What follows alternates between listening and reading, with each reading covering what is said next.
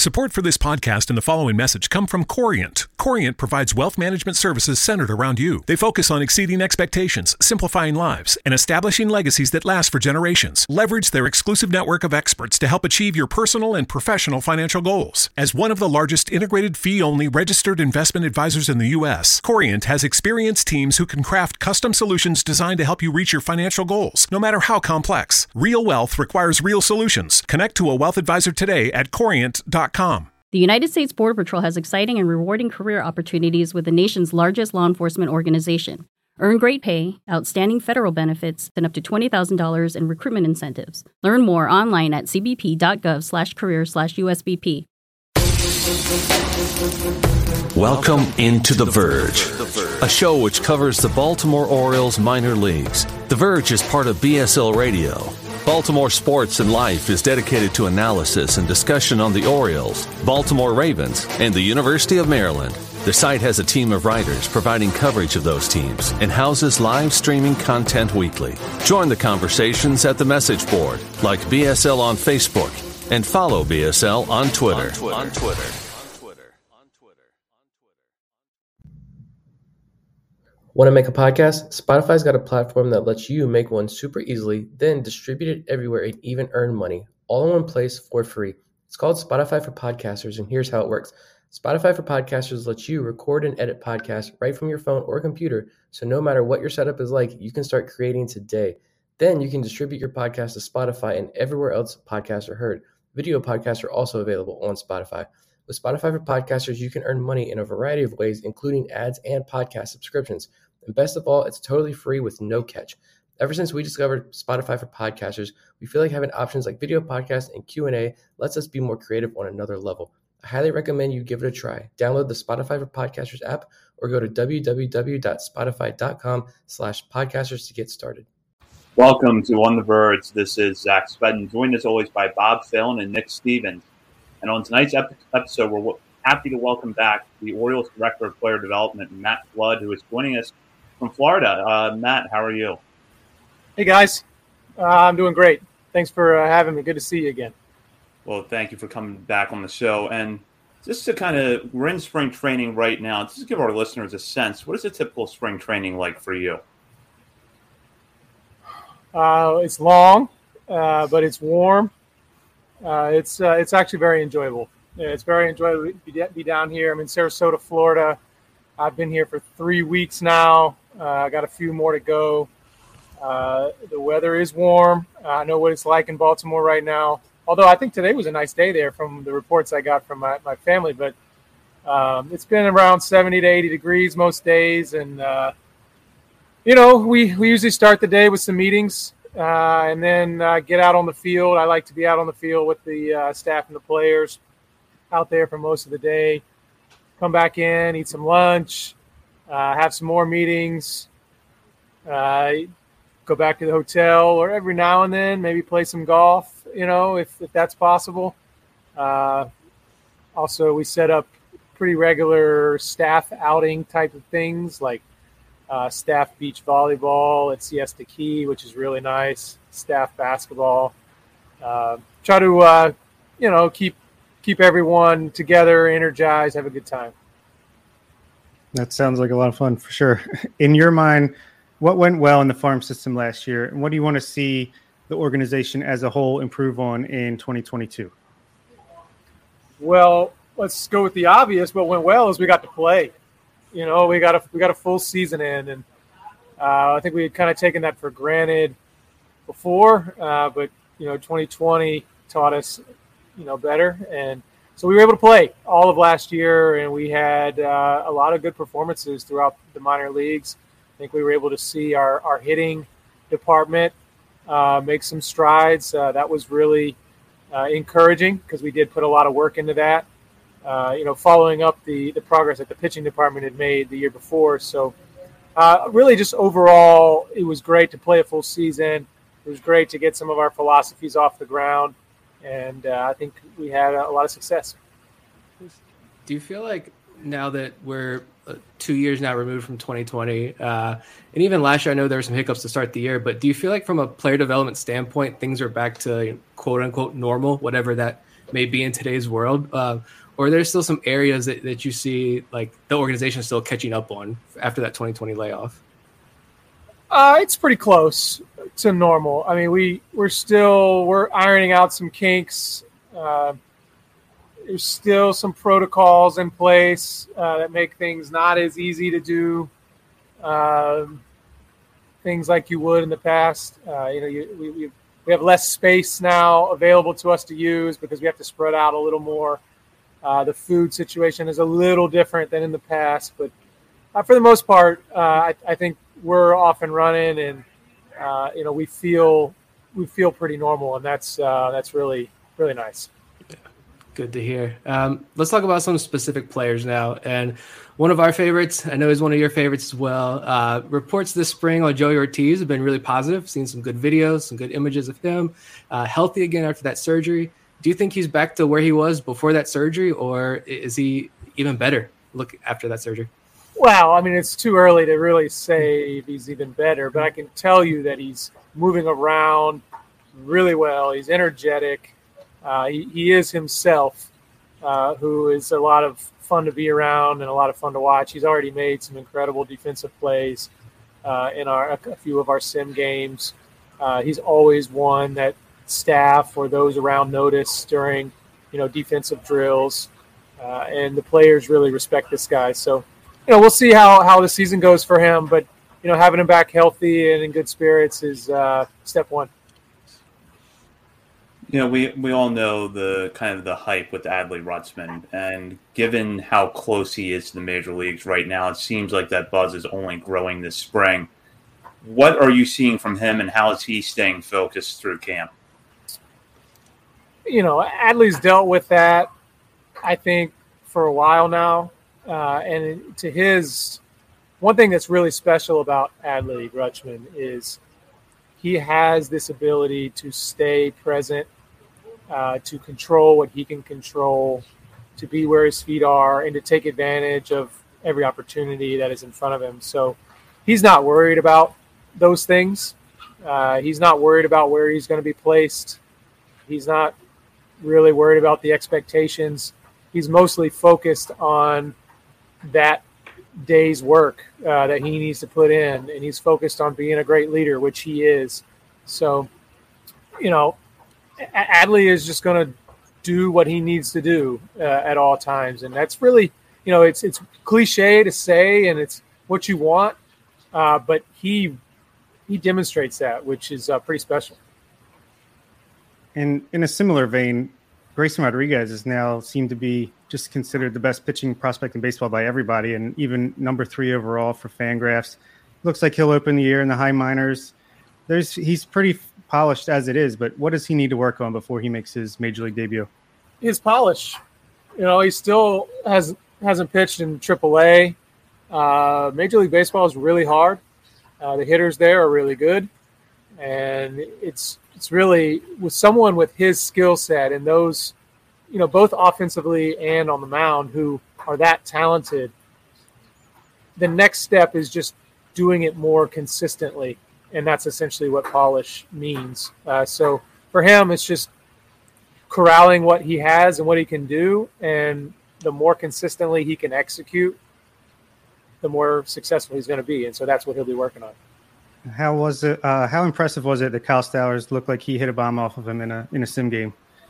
Yeah, three run home run off the top of the batting cage uh, over right field, which might have been a Eutaw Street home run nice. uh, in Baltimore. I don't know, but uh, it was uh, very very impressive. Those two guys have competed with each other for a while now. They're they're they're great friends, but also uh, when they when it comes time to facing each other, it's a battle. And Stowers got him that time, but uh, I'm sure Grayson has won that battle a few other times. um, another top pitching prospect in the system, a guy that everyone's equally as excited about, is DL Hall. Uh, unfortunately, because of the lockout, you know, we didn't really get to hear a whole lot about his progress uh, after last season. But um, have you been able to see DL Hall's progress since the lockout is over? And do you think he has a chance to make the major leagues this year, or are you guys just focused on a full healthy year and maybe double A, maybe triple A this year? Yeah, today was the first day that I've seen DL in person. Uh, I did not see him throw. Saw him in the clubhouse. He looks great. He's in good spirits. Uh, so it's way too early for me to really say uh, how he looks uh, on the field. Uh, but you know, he's he is coming off a, an injury. He's coming off of not throwing a ton of innings last year. So, you know, your question about the major leagues, you know, let's be realistic there uh, in terms of, of him needing to to still pitch some and, and uh, you know progress and build up. Uh, but we're very excited that he's he's uh, back and, and looking forward to him pitching this year. Heston Kjerstad uh, really has been making progress back from myocarditis. He had a little bit of a setback with the hamstring issue, but prior to that, how did he look in camp? He's he's a joy to be around. Let me just say that first. Uh, he's had a great attitude. Uh, he has come to the field every day. He he cuts up with the players. He's got a great competitive um, way and banter about him and uh, he works hard. Uh, he looks great physically. Uh, he's been playing good defense in the outfield and, and having good at bats. So uh, I've been very pleased with uh, what I've gotten to see out of him, you know, both defensively and at the plate and with his work ethic uh, so far this spring. Turn our attention to Gunnar Henderson. He got a short stint at W. Bowie to end the year and he played great in that championship series. How important was it for him to to play in that situation? And do you expect it to help him transition to facing more advanced competition this year? If you can't tell, we're very uh, much on the train of let's challenge Gunnar Henderson. Uh, we like to push him because we know that that's what motivates him. Like he, he very much uh, loves challenges. Uh, he loves to compete and, and to face uh, tough competition, and uh, sometimes sometimes you know he gets punched in the in the mouth a little bit. You saw that last year, and that's where he really learns and responds. And, and so I think moving him to Double A last year, he actually played really well uh, for them in in that playoff series, uh, and I think it was a great experience for him. Uh, just being around our upper level players, you know, going back to the alternate site, uh, and then you know players like Jordan Westburg and, and Adley and you know Stowers and so on and so forth uh, has helped him mature uh, mentally, and and then just these challenges are driving him to make improvements, you know, to his game, and absolutely, it's what he needs for his development. Yeah, I think the last time you were on was right after his rough two weeks in Aberdeen, the first two weeks, and then from there he was he was pretty good, pretty good it's a hard it's a hard game. It's not the last time he's going to go through a struggle like that. I'm I'm pretty sure. Yeah, we also enjoyed. We had Tim DeJohn on a couple of weeks ago, and I know we talked about Gunnar, and he mentioned the the the work that the, the mental skills coaching side, of the, what the Orioles implemented was was big for Gunnar as well. Um, so good to hear all of that. But uh, you mentioned Kyle Stowers, talked about him in Grayson's battle, but he had an extremely impressive 2021 campaign, broke out one of the fastest rising prospects in the system for especially a lot of fans who maybe didn't really know too much about him last year. Um, but what drove that breakout last season for for Kyle Stowers, and where can he still improve this year as he is now on the doorsteps of the major leagues? Stowers put in a ton of work during uh, the COVID off year uh, and then he came to instructional league. If you remember, he didn't come to the alternate site, and you know, I think that motivated him a little bit. Uh, and then he, he came to instructional league, and then he he realized exactly what he needed to do, and he came to last spring training ready to go.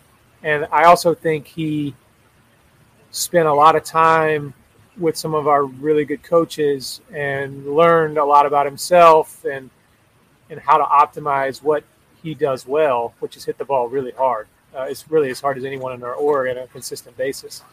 Uh, and he swung at the right pitches and he hit a lot of balls really hard.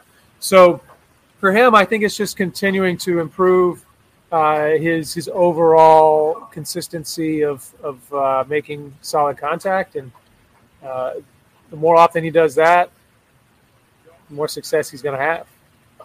You guys mentioned Tim DeJohn. I, I, I don't know why you have any other podcast guests. So you should just invite him every week, and then you'll have. He'll be our fourth wheel. he was great on the show. Um, another guest we had on a, a, while back was Koby Perez, and we've really been excited to watch the progression that the Orioles international scouting efforts have made and how that's translated to the player development system. It feels like this year could be a particularly special year in Delmarva. Uh, looking at some of the players that could move up, as well as Misael Deson, who ended the year there and looks like he could be back there. So, looking at Delmarva's, you know, looking ahead a little bit, how excited should fans be about what the Shorebirds uh, could have this year? If you are a fan of our organization and you follow it, then you should be pretty excited for the fact that Delmarva is going to have a heavy influence of Latin American players and what that means for the progress of our organization and what what Mike Elias has has created here.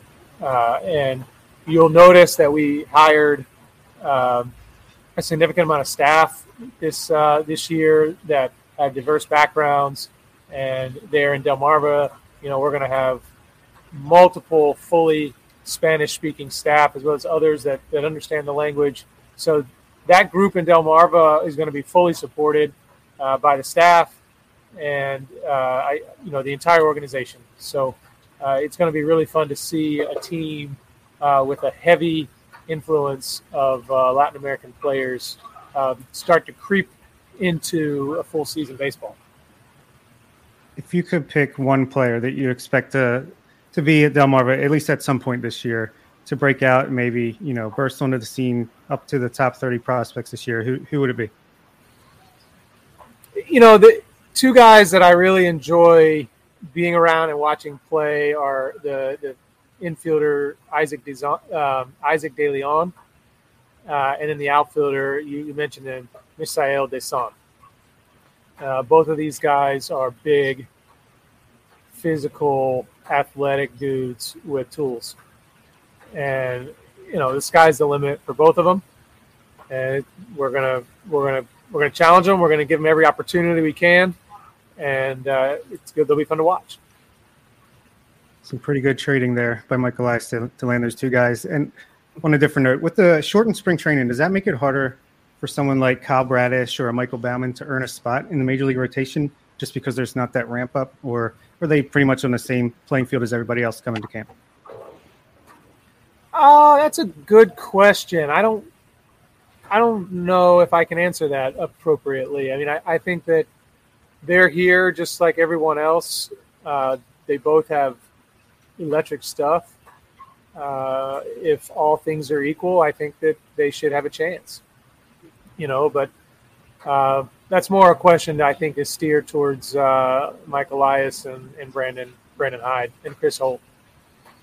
That's fair. What, what did you see from Kyle Bradish last year? Because he was kind of this relative unknown uh, after the trade with LA, uh, but I know he got received a lot of hype from yourself and others going into the year. Uh, you know, compares not comparisons, but you know, putting him on this level, you know, close to Grayson Rodriguez and DL Hall in terms of talent, and then he came out dominated Double A, had ups and downs in Triple A, but ended the year as one, I think, one of the top pitchers in all of minor league baseball over his last five or six starts.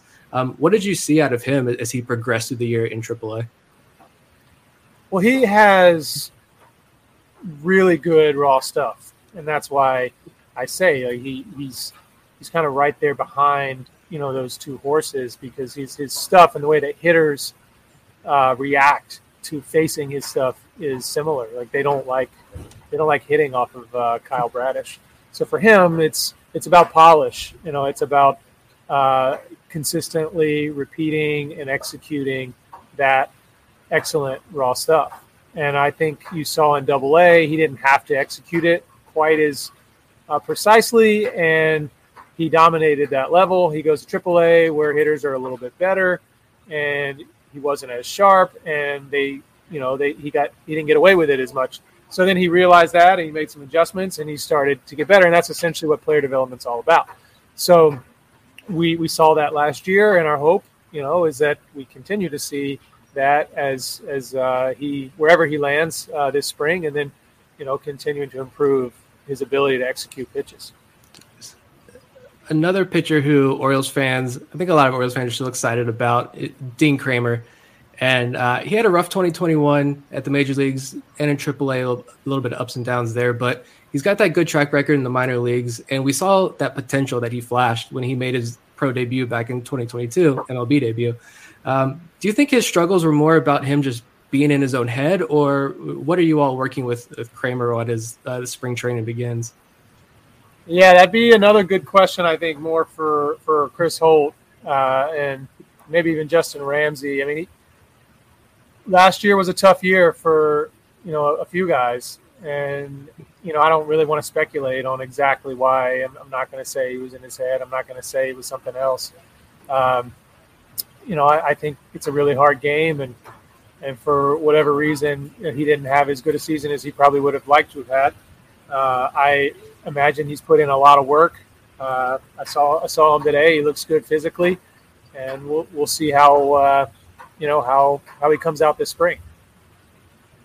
Looking at uh, position players that are a little lower in the minor leagues, Colton Cowser was obviously excellent after coming into the system last year out of the draft.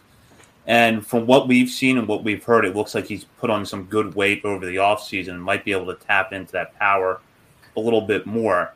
Um, what will he need to work on this year, and how far do you think he is from the major leagues at this point? Well, he needs to play. I mean, I said this about Adley. He needs to play a full minor league season and go through that challenge. It's a real challenge to play a full minor league season, play every day, go through the ups and the downs, uh, the not feeling great and still having to play facing pitchers multiple times over a season. Uh, you know, facing teams that game plan against you. So for him, it's it's experiencing all the things that go into playing a full season, and that's really what uh, it's going to be his challenge. Uh, but in terms of his skill set, uh, he's got you know everything that you're looking for. Uh, a lot of feel to hit, which is really exciting. He's a joy to be around. Uh, you know, this is a guy that Oriole fans should be excited about and, and should, you know, go out and watch because he can do a lot of things. Seems like a great personality out there. I don't think staying loose will be a will be an issue for him. Well, they get along so well. All, all the play, it's it's really amazing. I was talking with Adley about this in the outfield a couple weeks ago, uh, and, and, just the camaraderie amongst that group. It's very much a, a brotherhood where you know they, they get on each other and kind of make fun of each other and then when it's time to compete it's cutthroat in a the most healthy way possible and that's that's pretty uh, that's pretty special thing to to be a part of and the players recognize it which is kind of cool. Where does that come from? Is that uh something the organization is putting effort into or is just this group of guys just happens to get along real good? I think it's a combination. Uh, i think it's a combination of having drafted guys with really good makeup. You know, it starts when you you have a guy like Adley, who's just an incredible makeup guy, and then you start surrounding him with others. And then the organization has some values that we preach and that we try to encourage, uh, and they hear it and they latch on to it, and it just sort of snowballs and, and builds upon itself. But you know the credit really is is with them and and owning it and, and wanting to create this culture of of this this group of guys who are going to one day compete for you know a World Series. One of those names that I hope is on that World Series winning roster, one of my favorite guys in this entire system, is Coby Mayo. Um, his upside appears to be through the roof. Uh, what did he impress? What impressed you most about him last season, his first little taste of, of pro ball there. It impressed me how well he handled uh, Delmarva, to be honest. I mean, he was young uh, and had never really played or faced professional pitching before. Uh, he, he, handled the FCL pretty well. And then we thought, you know what, let's send him up to uh, Delmarva with uh, the rest of those newly drafted players and, you know, give him a taste and see – you know, see how that challenge is. And he was one of the better players there, obviously, uh, and he hit very, very well and consistently.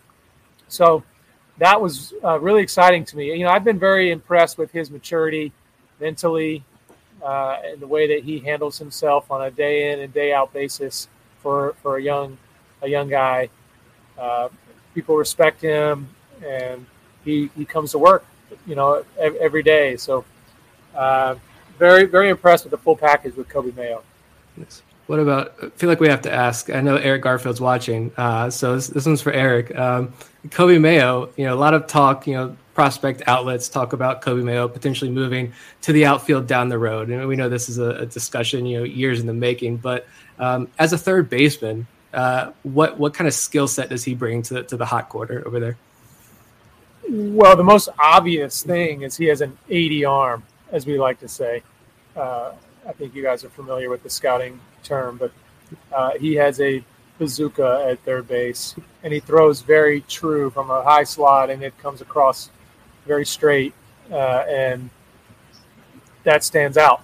He is tall, uh, he is big, and he's probably going to get a little bit bigger, uh, but he's athletic and he works at it. He wants to be a, a good defensive player. So, you know, I, I think he has all the skills to play third base. Uh, and, and ultimately, uh, only one person can play third base when you're on the major league team, and that I think will be what determines where where he plays ultimately. But he's he's uh, athletic and skilled and has a lot of tools to be versatile. So we'll see what happens. He's still still pretty young, and we have a lot of time to figure that out. Another guy we're pretty high on, and maybe even higher on him than anyone, is uh, Jean Pinto. Are, are we justified in feeling that way? I know Baseball Prospectus mentioned his size and his velocity as limiting factors to him sticking in the rotation long term, but uh, we like him a lot. He's performed well so far, hasn't he?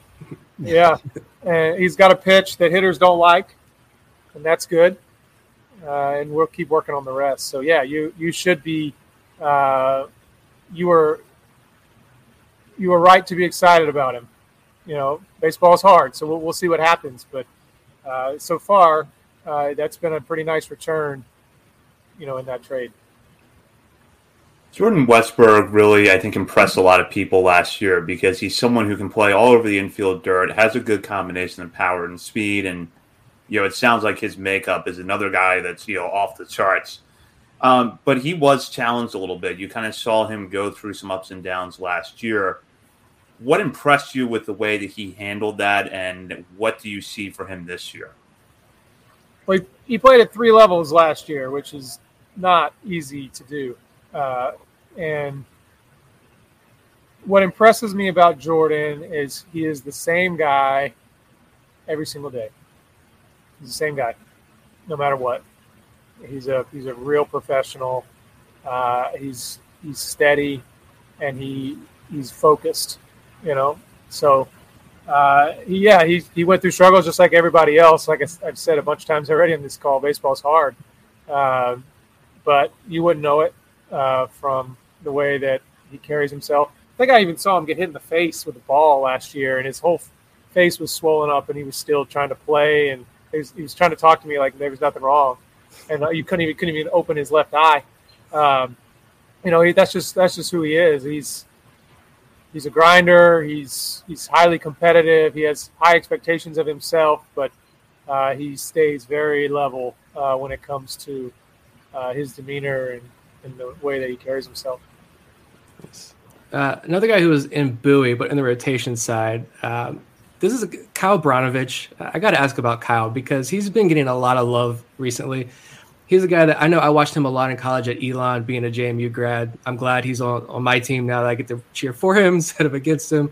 Um, but what is it that makes Brnovich so deceptive and, and, so have that dominant year he did in Bowie last year in his first pro season? Um, what is it that sticks out with him? Well, what sticks out is that he can pitch. He's got multiple weapons uh, that he can attack you with. So, you know, the hitters have a hard time canceling out one pitch or another pitch and just looking for something specific. So hitters are a little bit off balance with with who he is, and he's he's looked very uh, very good. I you know I, maybe it's Eric Birdland who uh, has told you about him looking good. I'm not sure, but he has had some very good outings uh, so far for us uh, this spring. Uh, breaking ball, fastball. I mean everything. He's he's someone that he's someone that I'm I'm excited to see throwing some some real games. Uh, and then going back, thank you again for your time again. Uh, but a couple more questions. Of course, going down even lower to lower levels of the minor leagues. Looking ahead to the FCL season, um, can you give us some names, some guys that, that you like, uh, guys that Orioles fans should be on the lookout for uh, that could start the year in the FCL a little bit later? Maybe some younger international guys who are really popping or could really pop in and explode this year onto the scene.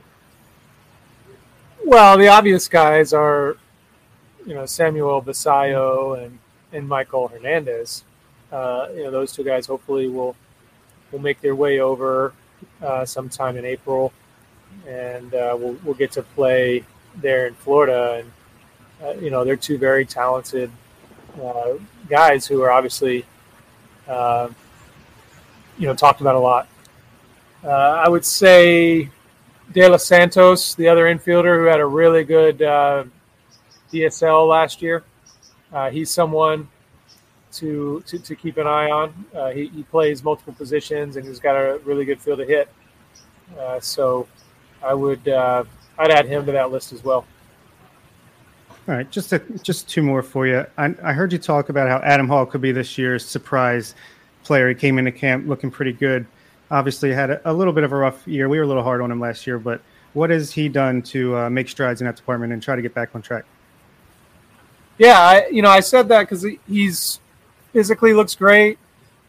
he's running well. He's had a great attitude, and uh, he's been performing pretty well in uh, in practice and games.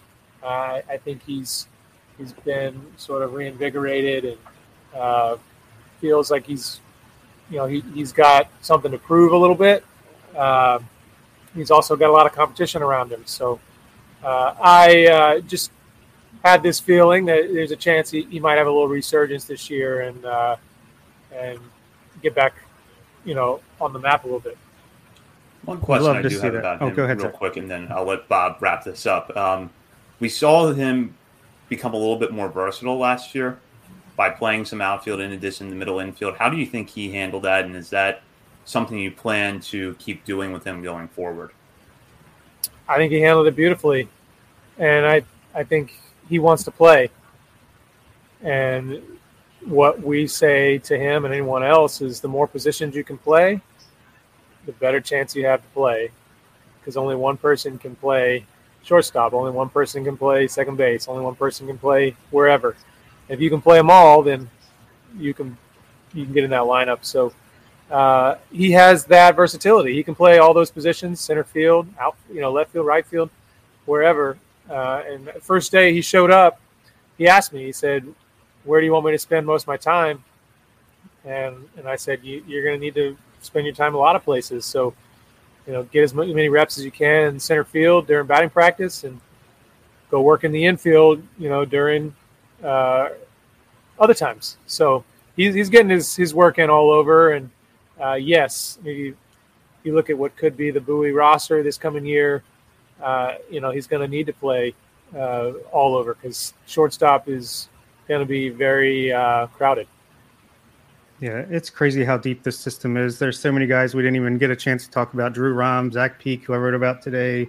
You know, the list goes on. Connor Norby, Terrin Vavra, but completely off topic. What are the odds that Michael Elias would be willing to come on this podcast? And could you put in a, a good word for us? Ah, uh, he's pretty busy guy. Uh, yeah, for sure. yeah, I, I don't know. I, I'll talk to him, but I, I wouldn't keep your yeah. Wouldn't get your hopes up on that one. He's he's pretty busy and uh, yeah, I wouldn't get your hopes up on that one. of course, of course. No, can't thank you enough for coming on. I want to tell Zach thanks for uh, for coaching my kids in Volo uh, Volo City flag football. That's really uh, really awesome and to volunteer for that, and my boys have a blast going to that. Oh, my pleasure. They're great kids and enjoy doing that every Saturday. That's awesome. Well, Matt, thank you for coming on. And I think our live stream viewers and I think the three of us appreciate that you brought the best background that you could bring to this show. No one's going to top that. Obviously, the three of us are not going to top that tonight. I don't think anybody's going to top that for the rest of this year. So, good job. Yeah, this is uh, it's a good spot. The Sarasota Modern Hotel in uh, Sarasota. They they treat me very well. Love it. All right, well, maybe we can get you back on uh, mid-season or something like that. Oh, that'd be great. All right, well, thank you, Matt. And all right, uh, guys. All right, see you. Thank you. Thank you. That was uh, Matt Blood, the director of player development for the Orioles. And before we move on to our next topics tonight, just a little bit of reaction there, and I'll start with Nick. I want baseball to be to be played right now. I'm ready to go. Uh, I'm ready to watch these guys live. Um, yeah, you know, a lot of good information there. Guys being challenged uh, clearly, like you said. Um, Orioles like to challenge these guys, and hopefully, we see that with you know some aggressive assignments this year uh, as well. That'll be interesting to see when these rosters get released, where guys end up. But yeah, it sounds like you know you hear Blood talk, and you know it's it's nice, it's comforting um, that this organization is doing a lot of things the right way. Um, guys are they're putting guys in the right position. They're surrounding them with with the right coaches and instructors and, and resources, and um, yeah, it just makes me extremely excited for baseball to start here in just a couple of days, really. There's really only one thing I got from this interview was uh, Carlos Correa is imminently signing in Baltimore. Uh, no, uh, that was that was a lot of fun. I can talk to Matt Blood every week. I mean, the guy is just a fountain of knowledge when it comes to this system, and just wish we could have gone longer. I just love talking to the guy. Yeah, when when you listen to people like Matt Blood and Tim Dijon, and really anybody from the Orioles system that has been on the show, you just get the sense that everything is heading in the right direction. Things aren't siloed. There's just is a cohesive plan in place, and that's always reassuring. Absolutely. Yeah, like I've said before on the show, that you know we spend every Monday uh, this week, Monday and Tuesday, talking about uh, join us tomorrow night live too. Um, talking about you know the players in the system and putting the highlights out and highlighting the guys the work they do on the field. But I think uh, the behind the scenes work is what I've been most impressed with with this organization. And honestly, I, I, feel like we should spend more time and bring more of the coaches and instructors on so they can tell their story because I think Orioles fans um, would greatly enjoy that because clearly uh, they're doing a lot of things right. You know, uh, maybe we're too positive sometimes, but I'll take it because I, I really enjoy what I see. I enjoy the product on the field. Yeah, hundred percent. And I love the fact that he talked about these guys just get along so good. And I mean, maybe that's the X factor that's to really turn things, you know, to a, a, playoff contender, a World Series contender. Is if you know we got all the talent in the world, but if they can gel and, and really work together well the way they have throughout the system, that's that can't be a bad thing. So we'll get into some other topics here tonight, but first we want to welcome a couple new members to our Patreon community. We usually have a shout out at some point during the episode. Uh, in order to get the interview in with Matt Blood, we did that first, and we decided to make this sort of the transition to the next topic. So I'll let Bob uh, shout out our new members. I actually I think it's only one, but his name is so good that it is it's it's really really worth more than that. It's Cannon Fazenbaker. Fazenbaker. Love the name, Cannon welcome to the club. He signed up for a year straight up the bat. You paid for the full year up front, and uh, he's in the WhatsApp group having a good time. So, welcome aboard. Yeah, welcome, Cannon, and thank you for your support. So, the big news in baseball that you know obviously took place in between episodes was that Jose Iglesias signed a one-year deal with the Colorado Rockies. Oh no, no, no, hold on. Yeah, the lockout ended. Um, the thing that we spent months talking about, analyzing, over analyzing. Even though we were doing a minor league show, we we didn't have to talk about it every week. Uh, it still sort of loomed in the background of every show. It's finally over. We will get a 162 game season. Uh, a lot of changes coming to the game. Maybe for some, it didn't go far enough in the players' favor, but I'll just start with Bob here. Having the new CBA obviously is good because we have baseball now. We can look forward to you know Orioles opening day. But what were kind of your takeaways from the deal? Baseball is back. There are going to be 162 games. That's like that was my number one. I you know obviously I'm rooting for the players to get what they deserve, but at the same time I'm just like so sick of the back and forth and just so sick of dragging on. So glad it was signed. First of all, I do think there were a lot of good things for the players. You know they have that new pre-arb pool that they can go to to get some players paid a little bit more money uh, before they hit arbitration. I think that's a good thing to get locked in there for future negotiations. Uh, I like that.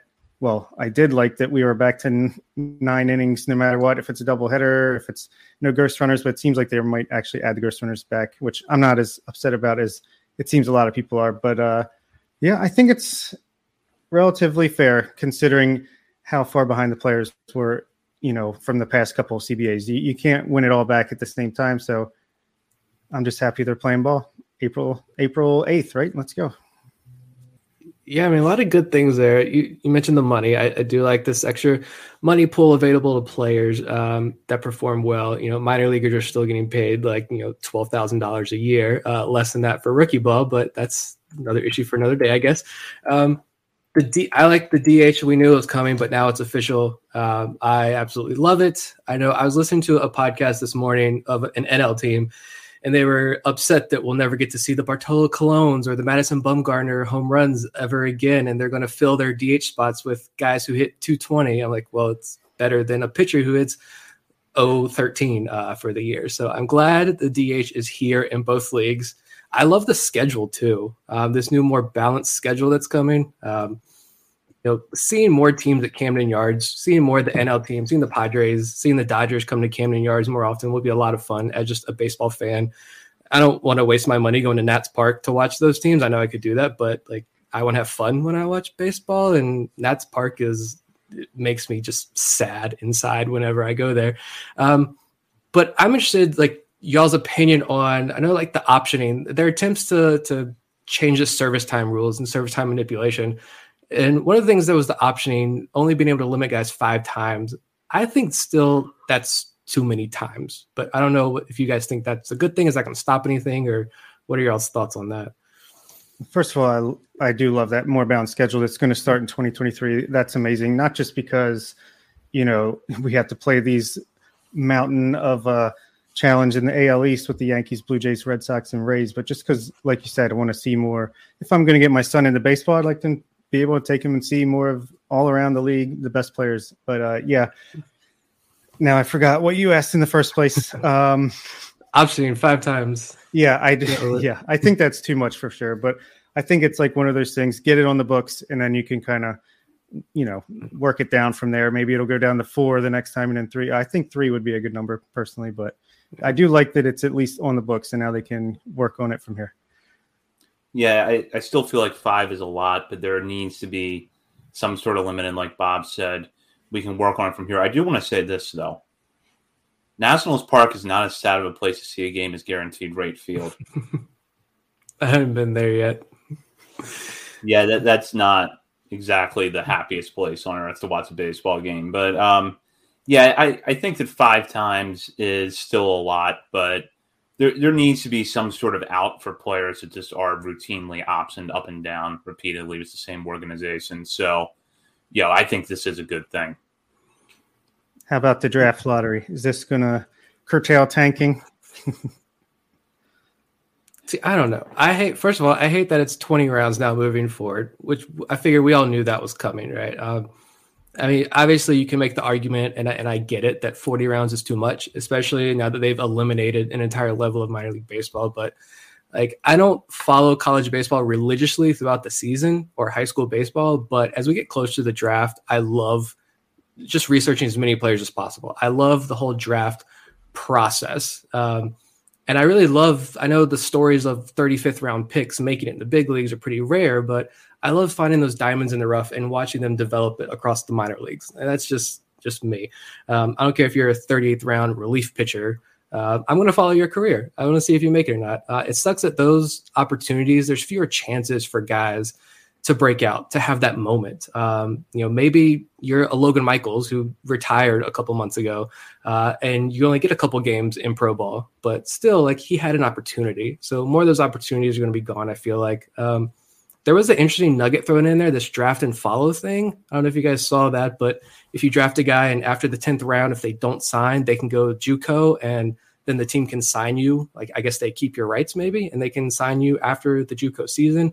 Um, I'm going to talk to Stephen Loftus about that next time he gets on what are his thoughts on that. But with the lottery, like, I don't know. I just, I just think the lottery is dumb. Like, is it really going to stop much? I mean, if you, okay, I'm not going to tank for nobody's tanking for the first overall pick. I get that it's baseball. These guys are four or five years away from the major leagues.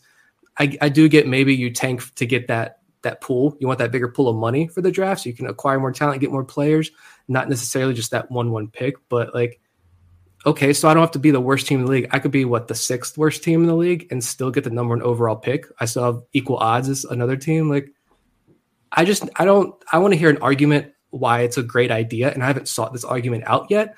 Um, I'm not going to lose sleep stressing over this, but like I just want to hear an argument as to why this is a good thing or why it was needed because I I just don't get it. Well, you're not going to get it from me, so I'll just say that. Um, I think that it's not on its own going to solve tanking. Um, yeah, Stephen Loftus talked about that when he was on our show. are so many other things that you're going to have to fix if you don't want tanking. And I also just go back to the idea that I think most fans would be okay with the concept of rebuilding if it took two or three years rather than five or six. And the draft doesn't do anything to solve that. Honestly, I don't know that in baseball you're going to find a combination of solutions that's going to make a rebuild move faster. But I, I just don't think on its own it's going to solve the issue of tanking.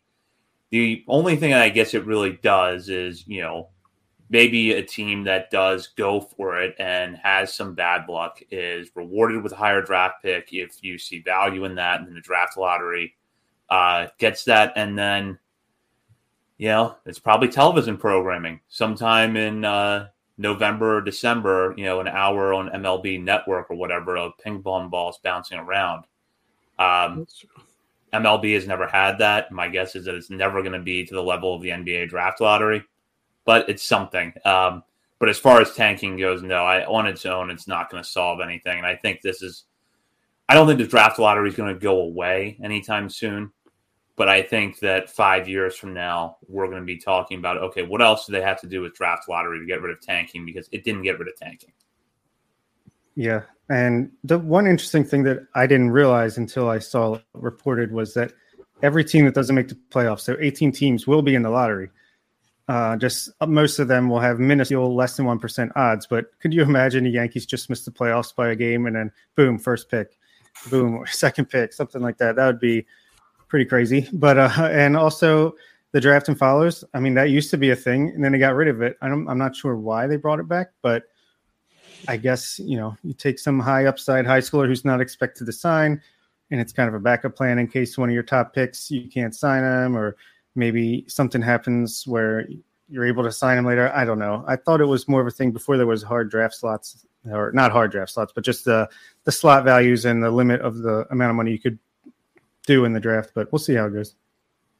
Yeah, it'll be interesting to see how this develops. Maybe like you said earlier, it's this is one step, like the option thing. It's one step as they you know feel this thing out. Um, because I just don't know. Like I don't feel like attacking the draft is going to stop this if you're trying to eliminate tanking or whatever you want to call it. It's not like you know the NBA where you can go two and eighty one year, you get that first pick, you sign one good free agent. If you're in the Eastern Conference, like you can win that pretty easily. Win 50 games, you win the Eastern Conference because it's so bad. but like MLB is not like that, so I don't know how you uh, attack that. But I guess we'll we'll see. Um, there's Roberto there. The impact of the international draft. That's something that uh, I know. I think it was effectively wild. Just did an episode about that.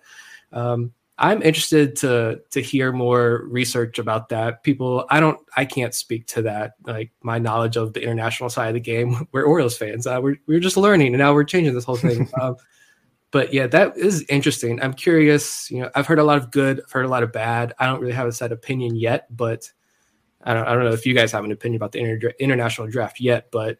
I wonder how it does impact. I wonder what the conversations are like with Koby Perez and Mike Elias behind the scenes of did they know this was coming? Is this where they already prepared for this, or how is this going to impact the Orioles? I don't know, but I, am curious to, to find out though. I did hear that episode of Effectively Wild, and I know that this has been on the table for a while. I think Baseball America reported that it was coming like three years ago, so I have to imagine they're at least prepared for if it does eventually come. I don't, I don't know if it's better or worse than what the current system is. I don't know if there's anything worse than the than the current system as far as you know recruiting these kids when they're like 12 years old. So, yeah, I'm gonna just see how it plays out. I, I, I can't have an opinion on this. I don't know. Like you said, we're so new to the international game as as a whole. So, what do you think, Zach? Yeah, it's hard to know because I don't know that we'll know the actual structure of the draft until sometime this summer. Um, because they kind of you know put the decision off a little bit, which was really one of the last big sticking points in getting a deal done.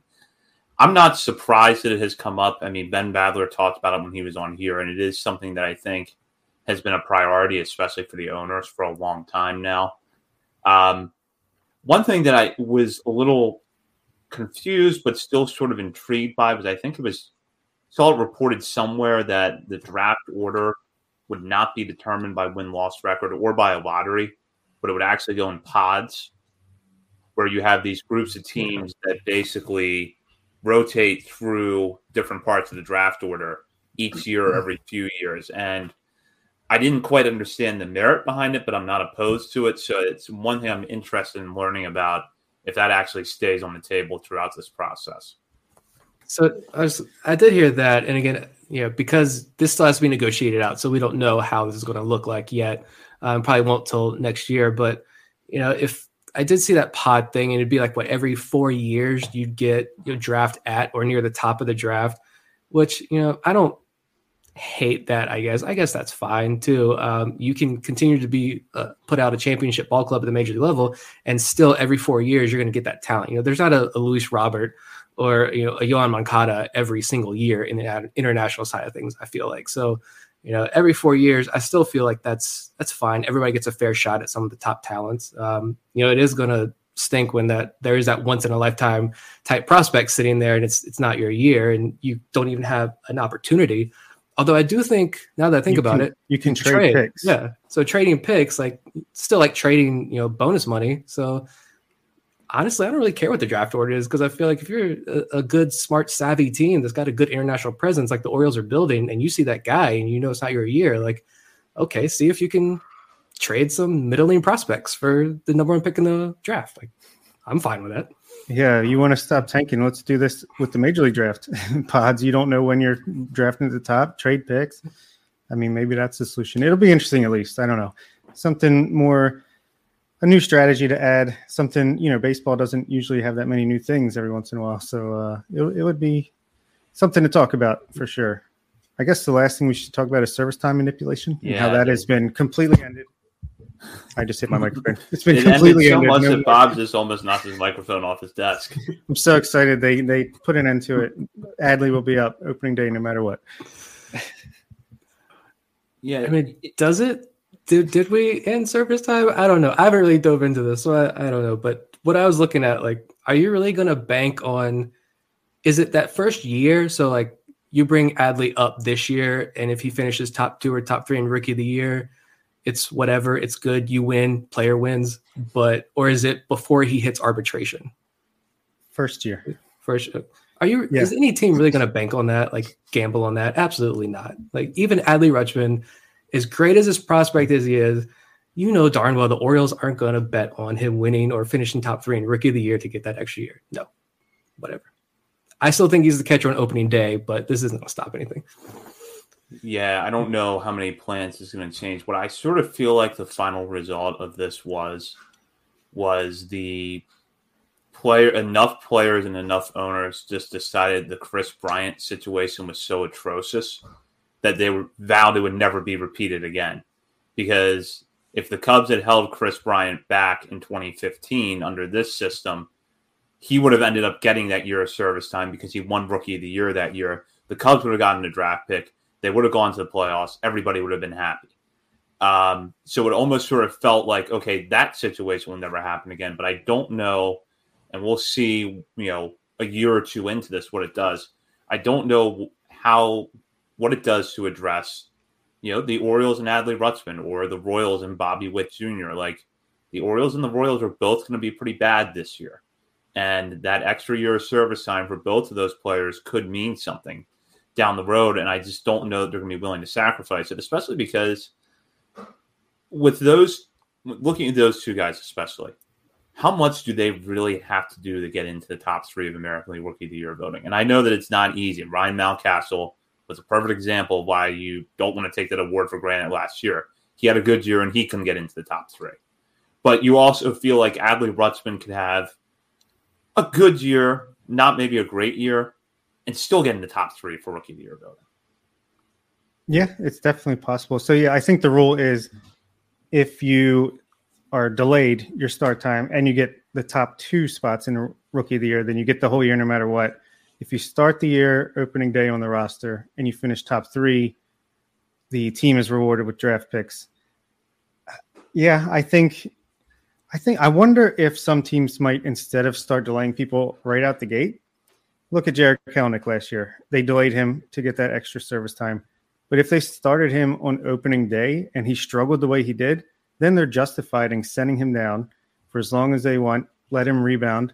He'll come back up. He'll still miss that period of time to get him that extra year, and he has no chance at the rookie of the year at that point. So I wonder if service time manipulation it might go from opening day till later in the season. I don't know. I don't know how all this is going to play out. My only question is we're going to wake up tomorrow morning, right, and see the article about how the Reds are bad for baseball, right? And they're ruining ruining sport. But Buster right? where you at? We're not going to see that anytime soon. So, no. Yeah, if I don't wake up um, tomorrow morning and, you know, as I always do, check in on Twitter, even though I don't have an account on there and just creep around for a half an hour. Um, if I don't wake up tomorrow morning and see a uh, tweet thread from Buster Olney, Ken Rosenthal, or any of the other national baseball writers about how the Reds are bad for baseball, I'm going to be extremely disappointed.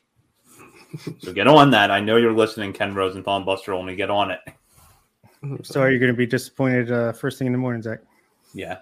I'll just have to read Jon Meoli's newsletter instead. That's right. That's right. Yeah. So speaking of which, we will have Jon Meoli on tomorrow uh, to talk about the top 30 prospect list of Baseball America that's coming out in the new 2022 prospect handbook. He wrote that. He'll give us some insight. We'll also talk about his new newsletter, Maximizing Playoff Odds, a Baltimore Orioles newsletter, which is available through Substack. Uh, I would encourage you, if you haven't already, to go subscribe and check that out before Jon comes on the show tomorrow, because we're going to talk about some articles he's written there recently. We're going to wrap up this show, though, with news of experimental rule changes coming to the minor leagues uh, this year. We're going to see expanded pitch clock in all full season levels. The automated ball strike system will have a limited rollout in AAA. For the Norfolk Tides, though, that means they're only going to have it at Charlotte. Uh, so when they play the Knights this year on the road, they're going to have it, but not at other ballparks. It'll be more expansive in AAA West. A few other things there. We're also going to see the shift band, I believe, every level below AAA this year. So seems like MLB um, knowing how the its league is going to look in 2023 and beyond. Uh, trying to maybe iron out some of these rules before they get to the majors next year. But Nick, what are your thoughts on this?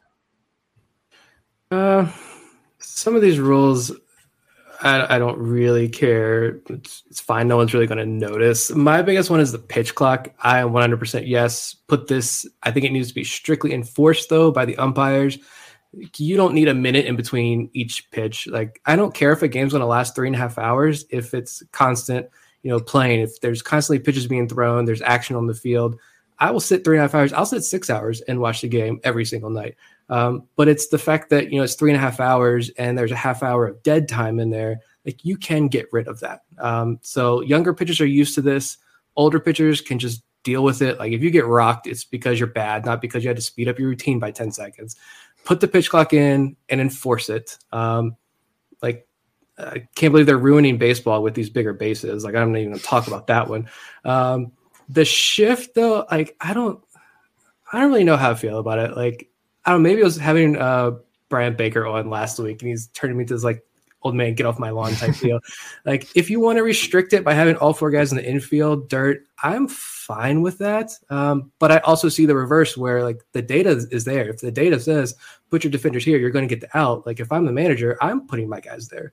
Um, I think that should be fair game. So, but at the same time, like I would enjoy more balls in play. I would enjoy more offense and action on the field, speeding up the game a little bit. Um, again, not it's not this everybody's the argument well, the pitch clock will cut off 10 minutes. Is 10 minutes really going to make a difference? It's not about cutting 10 minutes off a game. It's just about getting action on the field. Um, the robo umps too i guess i'm kind of the same way. I, I, am excited to know that it's at least in charlotte so orioles pitchers will get a small opportunity to work with it. Um, you know i like i do like that strategy of you got to learn the umpire as well. Uh, i like the idea of the umpire maybe giving that pitcher an extra inch if he's feeling it that day not gonna lie but at the same time like the right call needs to be made every single time so i think that again you got to hone that and get that right because I know they've had a lot of issues with it in the Atlantic League and stuff. Um, especially like if you're a guy like Kyle Bradish, that big breaking curveball, you might have some hiccups with that. Um, but that with the challenges, being able to challenge pitches, I think that will, as long as it improves the overall call percentage, I'm fine with that. Bring on all those rules. But my biggest one, if I had to pick just one, it's the pitch clock. Bring it and enforce it. Yeah, I was just nodding. I, am surprised I don't have a headache now. I was nodding so much agreement with what you're saying, Preachel, and about the, the pitch clock. Yeah, as long as you enforce it, I think it would be great. And it's not because, like you said, the time of games, it's the pace of the games more than yeah. just the flat out time. So, yeah, the bases, it's, it's fine. It's whatever. The shift, that is the one that I'm like, uh, part, I, I try to keep an open mind. So I can be convinced, but I do not, I'm immediately, I'm not for banning the shift, but I want to see how it plays out. At least, at least it's going to be in the minor league level with three like a ball, two a balls, and double a ball. Then we'll get plenty of you know data on that and see if it actually does, you know, get some more balls in play and make it more exciting. If that's the case, then okay, maybe I could get behind it. You can always backtrack, I guess, if you need to eventually. And was that it? I mean, those, those are the big ones, yeah. yeah. And I, I think that I have mixed feelings on banning the shift because I've always kind of thought that maybe there's some sort of middle ground where you could limit the number of shifts that a team is allowed to deploy in a game and still have the strategy there, but not make it a constant thing where, you know, the number eight hitter for the Angels is up and there's a shift on because they know have the data here to know where the ball is going to go 45% of the time or 55% of the time. I, I just, that to me does kind of take some of the action out of the game. And I feel like the goal, you know, if we're going to really fine tune the sport here, which is what is clearly a priority for, you know, the major leagues in the coming years, you have to find a way to introduce more action into it. And I think the shift is going to be part of that. I think the pitch clock's going to be part of that. And, you know, large bases, though, I think you're just going to lose a whole generation of fans with that one. I mean, they don't they don't want the third baseman to have like an island. They want them on as narrow of a base as possible. So, what are you going to use softballs next? Like, come on, just forget baseball. I just can't. Fernando Tatis is hurt. Uh, Adley Rutschman's not going to start on opening day. The bases are getting bigger. Like, why are we even playing this game anymore? Why don't, why don't we become a basketball podcast? Are the Wizards good? Are they any good? I don't, I don't know actually, but I think they should go the other way. I think the basis should be six inches, and it's like you got to really try to stay on that base. I mean, it's crazy. I don't. Who cares? yeah. I would say I don't know. The shift thing though is interesting discussion. I think because again, I'm not. I don't have a hard opinion either way. I can be convinced both ways, and honestly, all of these rules. Give it a year give it two years, no one's going to be talking about them anymore. It's like Bob talked about earlier. We don't get a lot of change at one time in baseball. Anything gets changed in baseball, people freak out. Um, you make a little cosmetic change to Camden Yards, people lose their minds.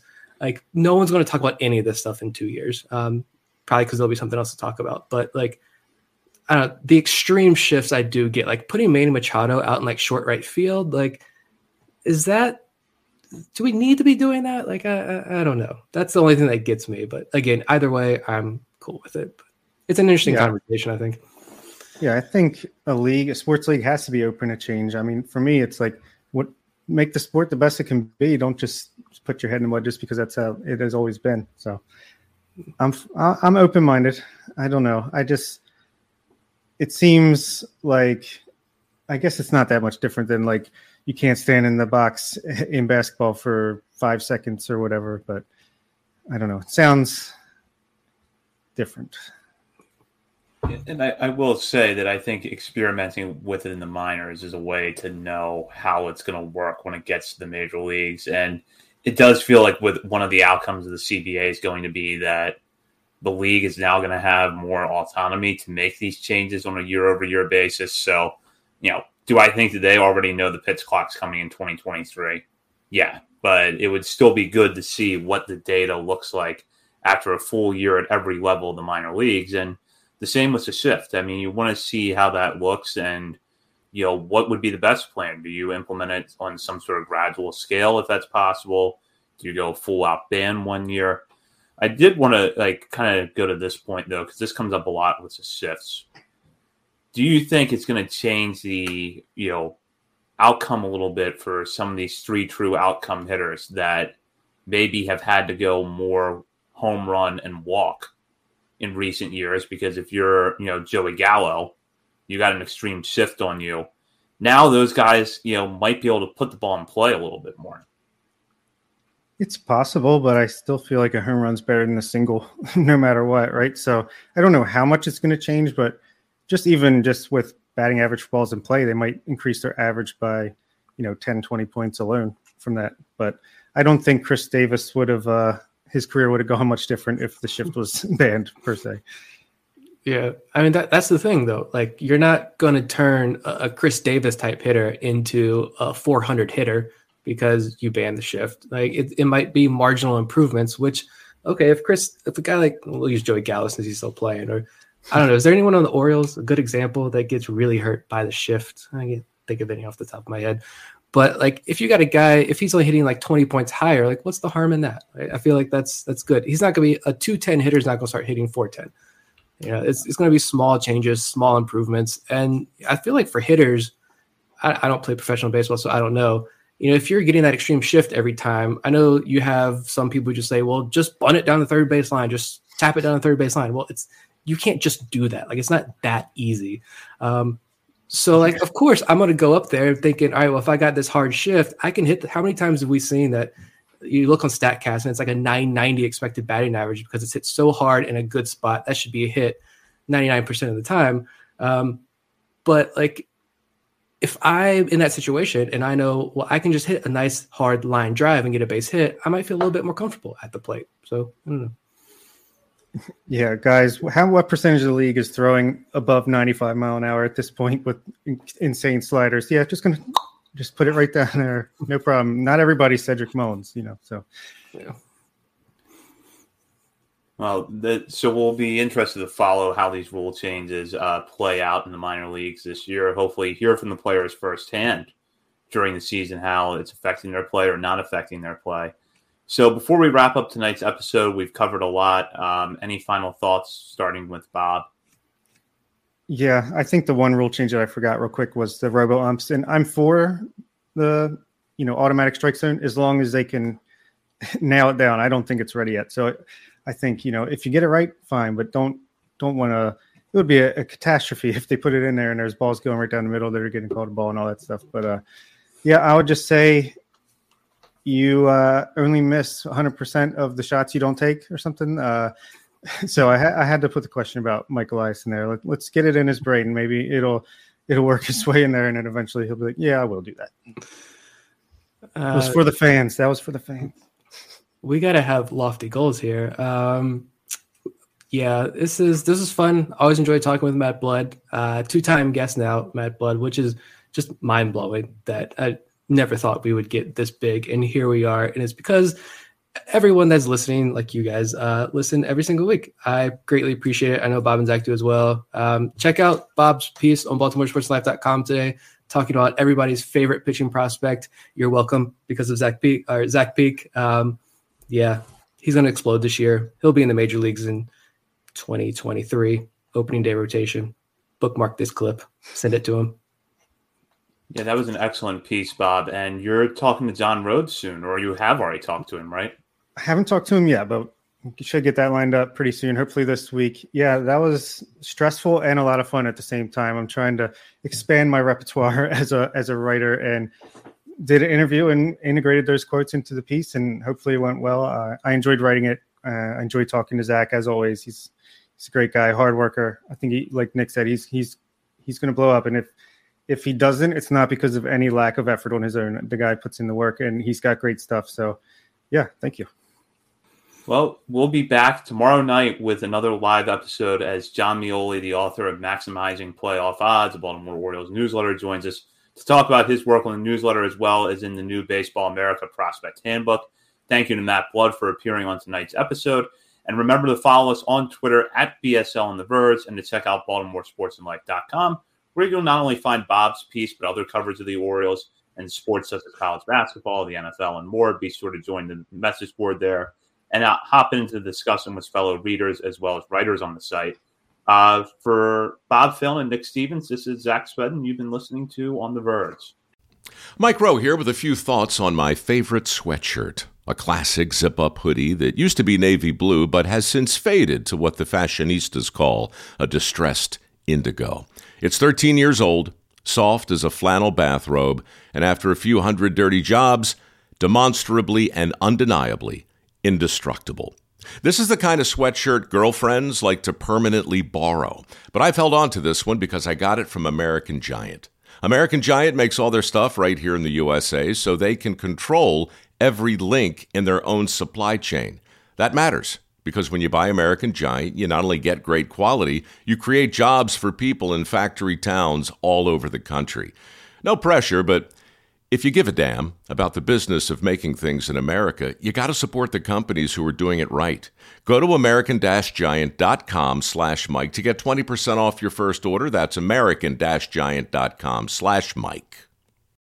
For the ones who work hard to ensure their crew can always go the extra mile, and the ones who get in early so everyone can go home on time, there's Grainger, offering professional-grade supplies backed by product experts so you can quickly and easily find what you need. Plus, you can count on access to a committed team ready to go the extra mile for you. Call, clickgrainger.com, or just stop by. Grainger, for the ones who get it done.